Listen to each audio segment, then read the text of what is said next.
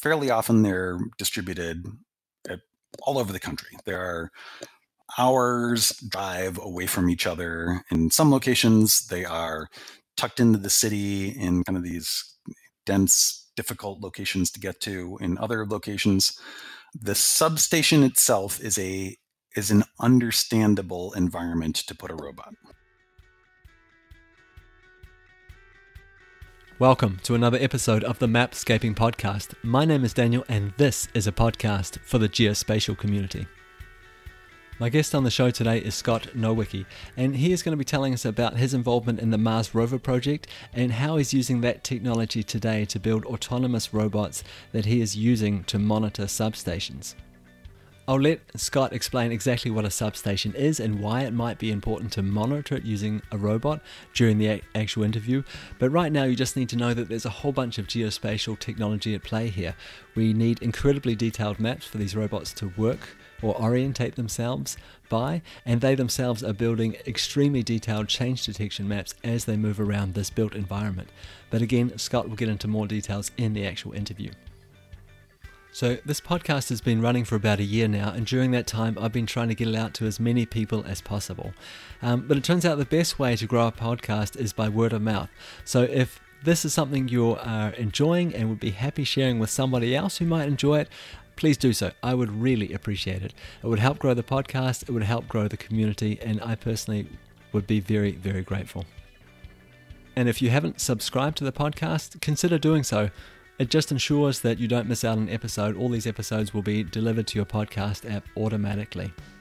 As always, you are more than welcome to reach out to me for whatever reason on social media. Just search for the Mapscaping Podcast or Mapscaping on whatever social media channel you're on. You can also find me on LinkedIn. If you have any questions, comments, or feedback on the podcast, I would love to hear it. Okay, let's get on with the interview. Welcome to the podcast, Scott. So you are a remote sensing expert and you're the lead R&D scientist for quantum geospatial and you've also been involved in the Mars rover project. So that's a lot to unpack in itself and I know we've got some pretty exciting topics to talk about later on the podcast, but but let's start with your background. Let's give the listeners an idea of of how you got involved in remote sensing and how and what that has to do with the Mars rover project to begin with, I, I went to grad school at Arizona State University and there I wound up working on a number of different Mars missions. So it was officially a kind of a remote sensing program within the geology department. I'm actually a geologist. Uh, so I spent a lot of time outside with rocks and everything else.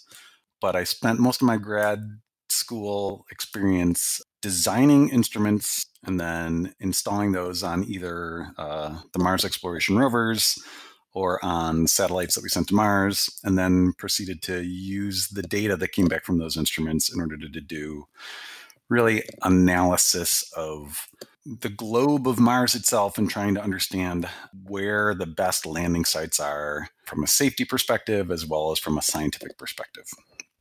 So that experience of like being the scientist that works with engineers and programmers uh, and operations people in order to actually make really kind of like to solve a scientific problem. That experience is really what led me to get further into um, terrestrial remote sensing. And right now I work for Quantum Spatial.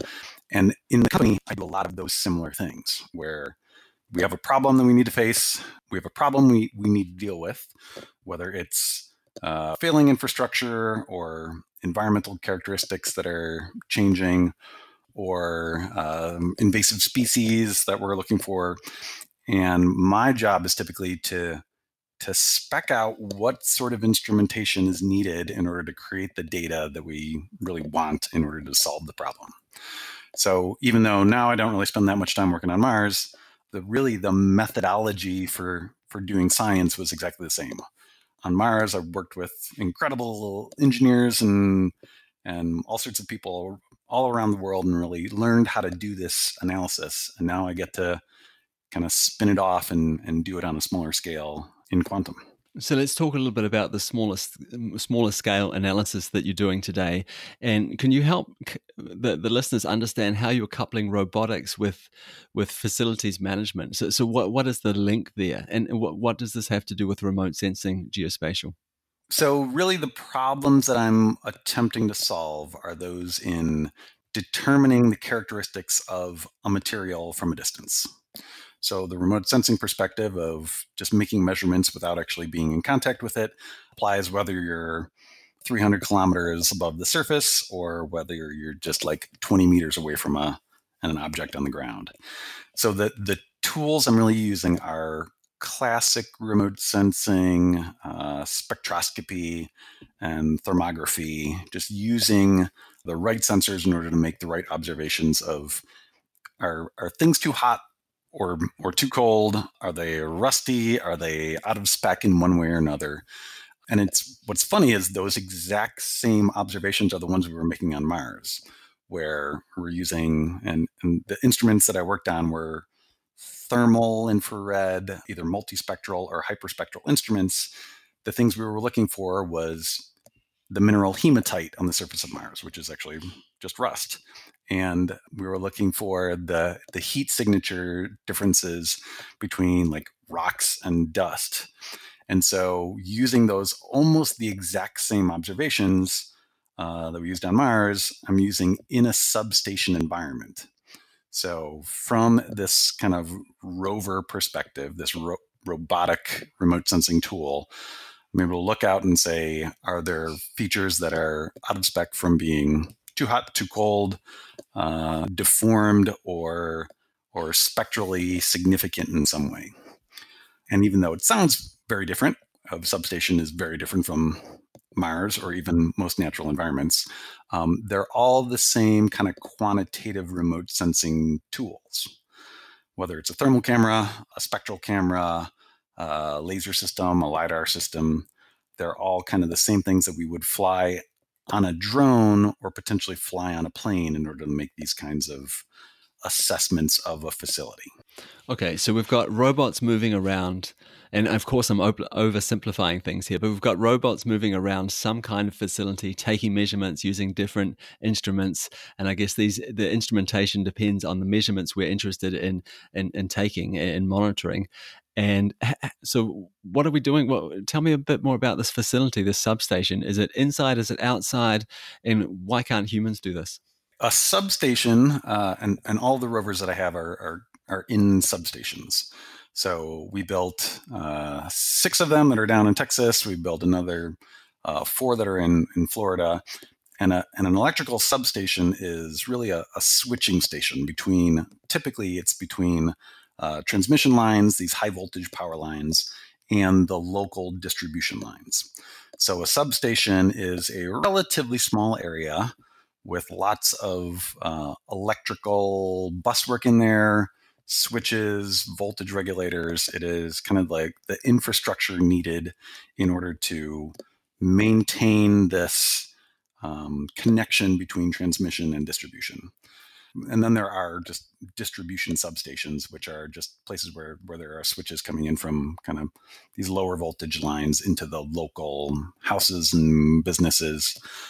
Kind of the purpose of the substation is to be able to convert energy from kind of one form to another and then distribute it locally. Within those operations, there are a bunch of moving parts. And these moving parts could easily have been installed 50 years ago and have been out in the rain and the snow and the hot and the cold. So, what we're doing is actually putting a rover into these substations in order to look at either degradation over time or small scale changes, or in some cases, large scale changes, that if someone were sitting there in a chair in the substation 24 hours a day, then yeah, they'd probably notice most of these things going on.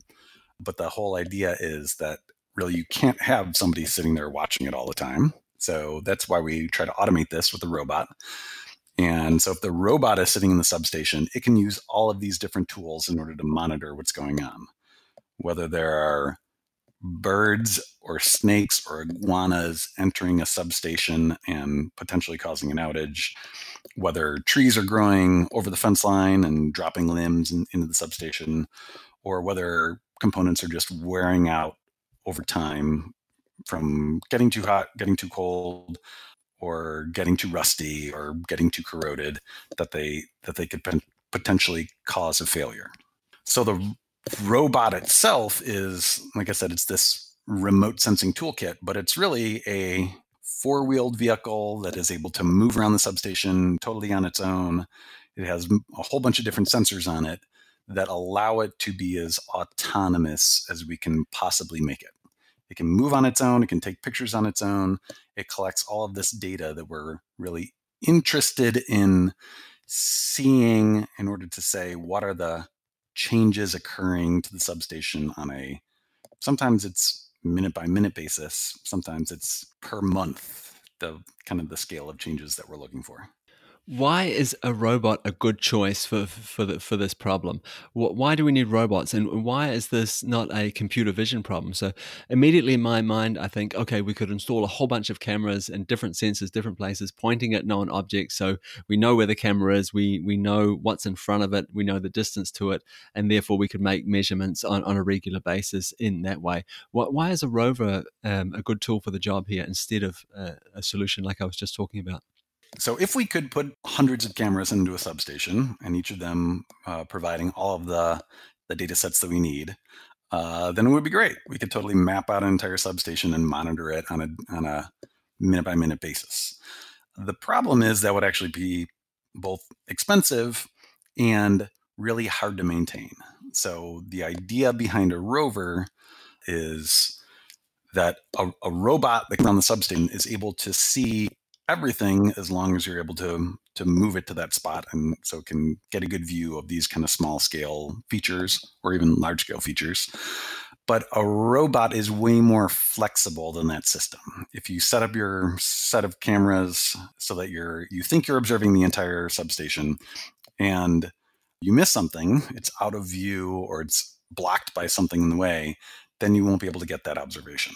The rovers although i mean they are complex machines that we're putting into these substations, they're very flexible in terms of a changing environment. So if we're looking for an intruder, most of the time they can certainly do that. But then if you want to switch modes and be able to look at the conditions of the bolts on the bus work, right? It's like these really small scale features.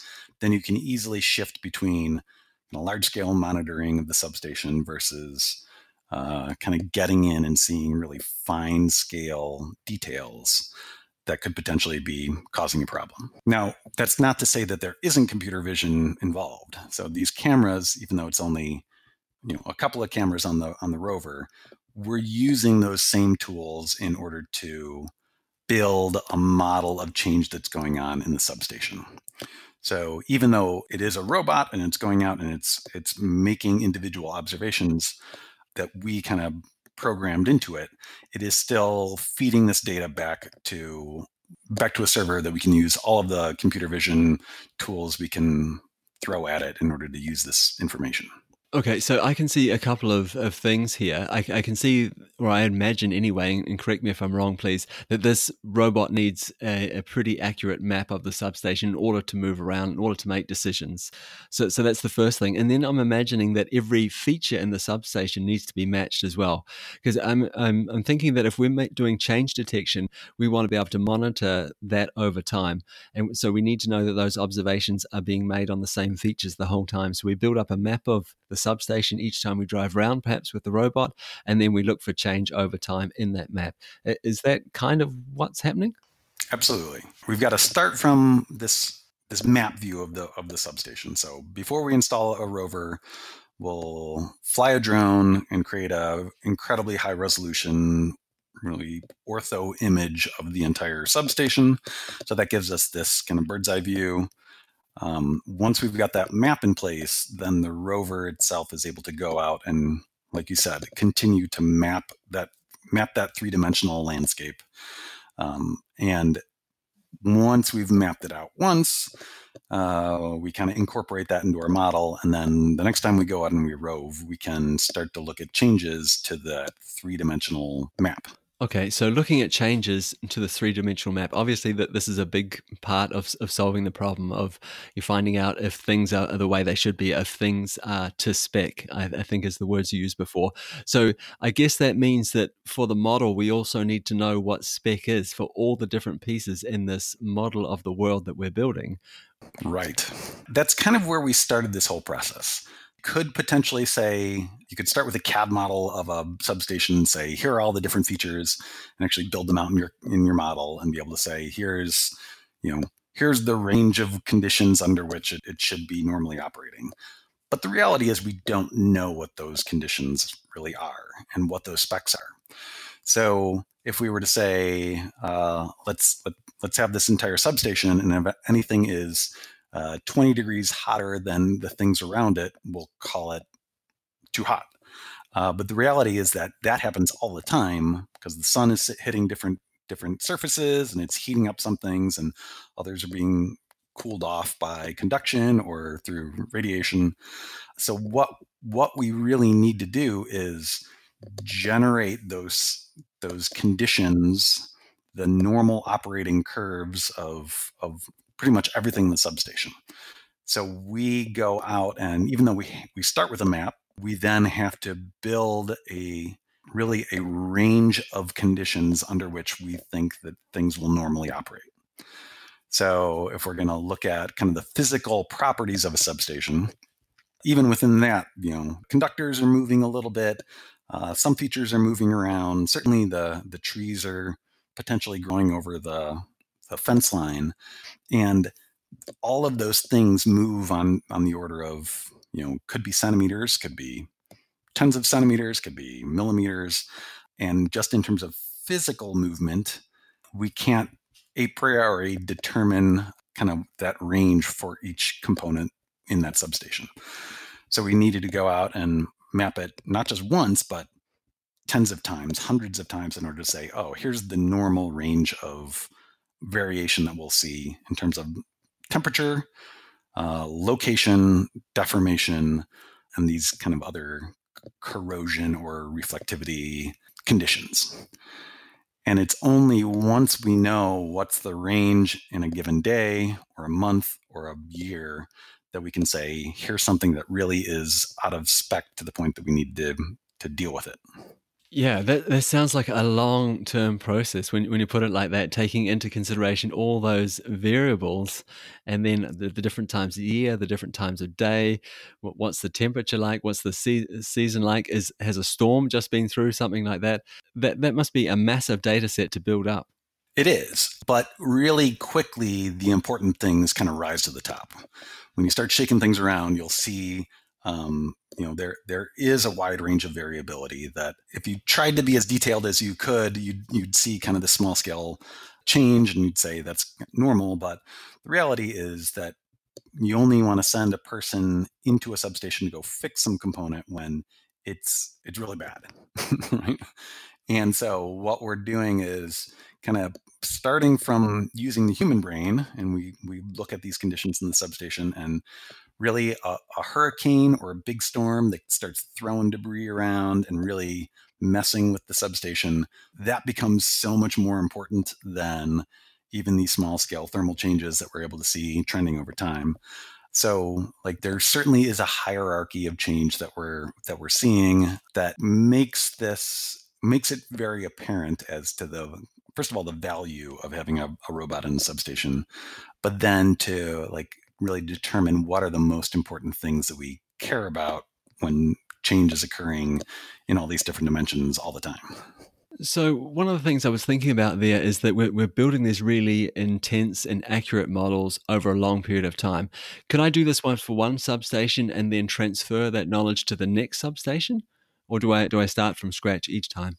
No, there's a there's a decent amount of overlap that we've we've been seeing but there are very different substations. So there, we've got some robots in very urban locations in these pretty small places. The comparison of multiple urban uh, distribution substations are they are pretty similar. So we could see those changes and really apply them locally fairly easily. But let's say that's in Florida, and we've got a substation in some other location out in the desert, and it's completely different in terms of certainly the range of changes that we're seeing, but even the substations are can be drastically different. Whether there's really kind of like the local environment really matters, how much weeds or trees on the surrounding, you know, trees around the fence in a warm, humid place, then vegetation is absolutely fundamental to things going on in substation. And in more arid locations, it really doesn't matter at all. So there are kind of they're and they're they're pretty logical when you start thinking about it. Like, what is this? How big is the station? Kind of what is its? What are the different components that are in there? You can really kind of figure out what what is different between these stations. But in terms of what is a real hazard, they're very very different depending on environment and application just to summarize here quickly so we've got these land based robots moving around substations, taking a whole bunch of measurements as they move around on set paths, I'm assuming. They've got very accurate maps of the substation at the start and then they they continue to build and, and create their own maps as they move around based on these different measurements. And so i guess at some stage these robots will be making decisions based on that sort of the, the normal distribution of, of change that they see. And when something comes outside that normal distribution some sort of alert is generated. What what happens to that alert? Is, is this all monitored in a gis somewhere or some other kind of system? Yeah there's a couple of different levels of kind of analysis and then a result that comes out of it. So to start with, yeah, it's exactly as, as you described it. Uh, these rovers are going out on a daily or a weekly basis, doing a scan, which means LIDAR, thermal, multispectral, uh, and visible imagery. And what we've really been doing over the past year or two is taking that step of like turning raw data into the right information in order to build the these good maps of change and that's great. Been kind of bracketing the range of temperatures and the range of conditions that we know that are safe or unsafe. But right, that next step of being able to tell someone to do something about it is the big step. And at the moment, we are still in the phase where we're collecting this data, we're generating our, our, our model of change, and then we're we're creating these exceptions. So it's either it, it you know a, individual components are out of spec for one reason or another. So we are still at the point where we'll actually send those exceptions and all of the conditions to someone who actually works in the substation and and they'll decide what to do about it. So rather than say you need to you know the robot is not getting to the point where it's able to say you need to change out this component because we don't actually know if we need to change out a component or component or actually do some sort of uh, physical change in the substation. So we're saying something is out of spec and delivering that information to someone who normally does an inspection and they decide whether or not to do something about it. And the idea is if we do enough of these, we find enough of these exceptions to the conditions that over time will build up a library of options that are relatively straightforward. That, well, if it's a tree branch has fallen into the substation, that's a pretty obvious solution that we could both identify the tree branch and identify the right action to take. But if a component is is too hot out of spec, we're not quite at the point where we can say, oh, we need to replace this component. We need to actually give it to a human that will decide whether or not there that something needs to be done about it. So I can definitely see the value of robots moving around substations. You know, they sound like dangerous places to work, and they're, and they're well mapped, and we have an accurate understanding of, of where things are in the substation, and, and perhaps not so many moving parts. How would this work in a more urban environment? So I, I think the the holy grail for, for this kind of thing is having robots move around the world and and do facilities management jobs all over the place, right? So moving around different areas, different environments. What needs to happen before we can move a robot from a substation environment, a, a known controlled environment, to a more urban environment where they need to make a lot more decisions for themselves? Is that is is that where, where this is heading? I think so. The highest value that we see right now are in these substations because fairly often they're distributed all over the country. There are hours drive away from each other. In some locations, they are tucked into the city in kind of these dense, difficult locations to get to. In other locations, the substation itself is a is an understandable environment to put a robot. There's value there that is specifically oriented towards having more more eyes on the in this case it's robotic eyes, but more eyes on the substation components, making sure that something doesn't go wrong. Because when something goes wrong, it means the power goes out for for somebody, whether it's a bunch of people in a neighborhood or uh, an industrial client. There, there's a direct correlation be- between kind of component failure and uh, certainly r- revenue loss, but along with that, power loss. So to to take the next step and say we're going to use it in all sorts of in different facilities around the world, there needs to be kind of a, a well defined, first of all, human infrastructure part of that. Are, are people currently inspecting and repairing parts in a facility and what is the workflow that is that is kind of controlling that and as soon as you're able to say here are here are the things that a person normally does and here are the kind of the conditions and the actions that are resulting from that then it's actually relatively easy to put a robot in that space.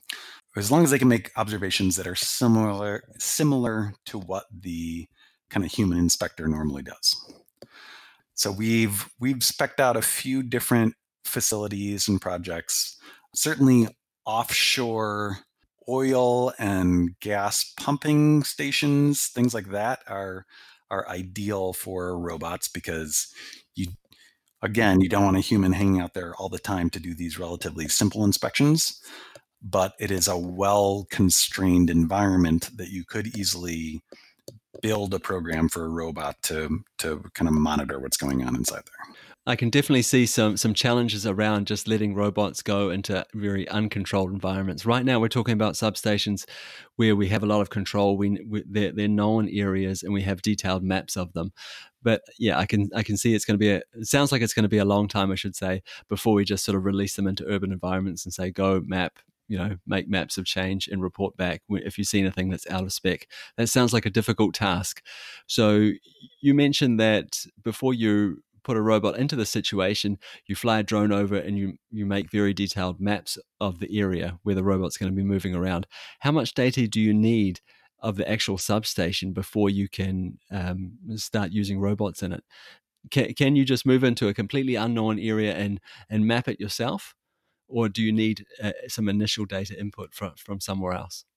we certainly need a good map of, of the station that we're to, or the facility that we're going to be operating in, because we're we're giving really the the robot full autonomy in order to navigate without running into anything, to be able to go from waypoint to waypoint and like m- make the right observations that that we want in order to uh, monitor change but that's all relatively easy to do. So that's one of the things that Quantum does on a regular basis. We fly LiDAR over power lines and substations, and then we build CAD models of these. But there's a human involved in that process. We've got a nice three dimensional point cloud that is highly accurate, but then the human has to go in and really draw these boxes around these features and be able to classify an entire substation. So we can we can pretty much go into a new environment and as long as we know in general what is there then we could map it out with certainly the lidar and the imagery that is that is on the robot itself. But that bird's eye perspective this high resolution ortho image is incredibly useful for just determining whether or not we can actually navigate within that environment. So the robot you know it has mm, object detection. It has uh, kind of collision avoidance. It has all of these tools on there to be able to navigate through the human environment, whether it's, you know, could even be an office space that we could easily kind of rove around. But in order to really understand what you're doing in those facilities, you need to be able to turn that raw imagery into an understanding of what you know the significance in terms of uh, what's actually happening within the substation, what's actually happening within the, the facility that you're operating in. I think what you're getting at there is like some sort of context. So it's one thing to know what you know the the physical shape looks like. It's a whole other thing to have some sort of context. This is an important piece of equipment over here. This can move. This is made out of metal. That that kind of thing. Is that correct? Yeah, and those kinds of things are sometimes easy to do with people on the ground looking at uh, whatever visible imagery of that, feature and being able to kind of draw a box around it. Or using machine learning algorithms to be able to say here you know identify a, an object and be able to assign characteristics to it size shape location function. But they're relatively labor intensive it takes a little while in order to actually build out a full model of what you're attempting to inspect or what you're really just attempting to navigate through. As opposed to comparing it to like operating outside in a natural environment where you can build this three-dimensional model of of everything that's in front of you and really there's no you can't really assign that much context to rock soil tree shrub like the all of these kind of natural features are they you, you can have a map of it and then try to navigate through it but to actually assign uh, significance to all these features and really kind of turn a point cloud into a uh, a set of features is is is pretty difficult. It, it, takes a while to understand what's what's actually going on in an environment like I alluded to before, I'd like to sort of move off now and talk a little bit about the future. And my, my first question is will, will this always be a spatial problem? Will there always be a spatial element to, to solving this kind of problem, to looking to, to making change detection maps in, in situations like you're, you're experiencing in a substation or in general facilities man- management? I certainly think so. That that is the approach we've been taking up until now. And by we, I mean like the large kind of inspection and geospatial industry. We really like robots, whether they're flying drones or whether they're on the ground robots, because you're able to navigate in this three dimensional space. Unless we go back to that idea of you install just an incredible number of cameras that are able to, to cover an area, the idea of being able to not only change your perspective by changing your position, but actually changing the scale of the observations that you make by being able to move around. In things like substations, it's it's pretty straightforward. You, you can only go so far as the fence line, but in looking at, let's say, the power network itself, got transmission lines and distribution lines and substations and generation, power generation. And the reality is that at some point, we're going to move to drones or robots or mobile mapping being able to observe the entire network. And if there's a problem like a hurricane slams in Florida and destroys a bunch of the, the infrastructure, then you can actually have this scalable response if you're using these automated um, mobile networks then you can say, you know, I'll, I'll, start with some small area where I know that there's a problem, and then expand at who knows how many different orders of magnitude in order to encompass all of the problems that are potentially affecting the network. And I think the further we go to understanding systematic changes and trying to manage these large scale, especially infrastructure systems, then we're really going to have to scale in terms of kind of spatial and temporal scales and really collecting the information that is required in order to solve the problem today or whatever the problem is occurring on the ground right now. Scott, I really want to thank you for taking the time to talk to us today about the problems you're solving, how you how you're solving them, and what the future of, this technology might look like. It's been fascinating. Just before I let you go, can you let the listeners know where they can go to to learn more about your work, or, or perhaps um, contact you? Sure. Uh, so we've got a decent amount of information on the Quantum Spatial website. That's quantumspatial.com, or you can visit my uh, LinkedIn page Scott, thank you very much. Much appreciated. Thank you very much. And that's it for another episode of the Mapscaping Podcast. My name is Daniel. It's been a pleasure being your host again this week. Thank you so much for taking the time to tune in. It's much appreciated. And as always, you are more than welcome to reach out to me on social media. Just search for the Mapscaping Podcast and you'll find a way of contacting me. I'm sure of that. There's not too many podcasts out there called the Mapscaping Podcast. You're also more than welcome to connect with me on LinkedIn. That would be much appreciated. Any uh, feedback, questions, comments on the podcast, things I can do better, things I can improve on, uh, topics you would like me to cover, please let me know. I, I would really appreciate it and I would love to hear from you. Thanks again. We'll talk next week. Bye.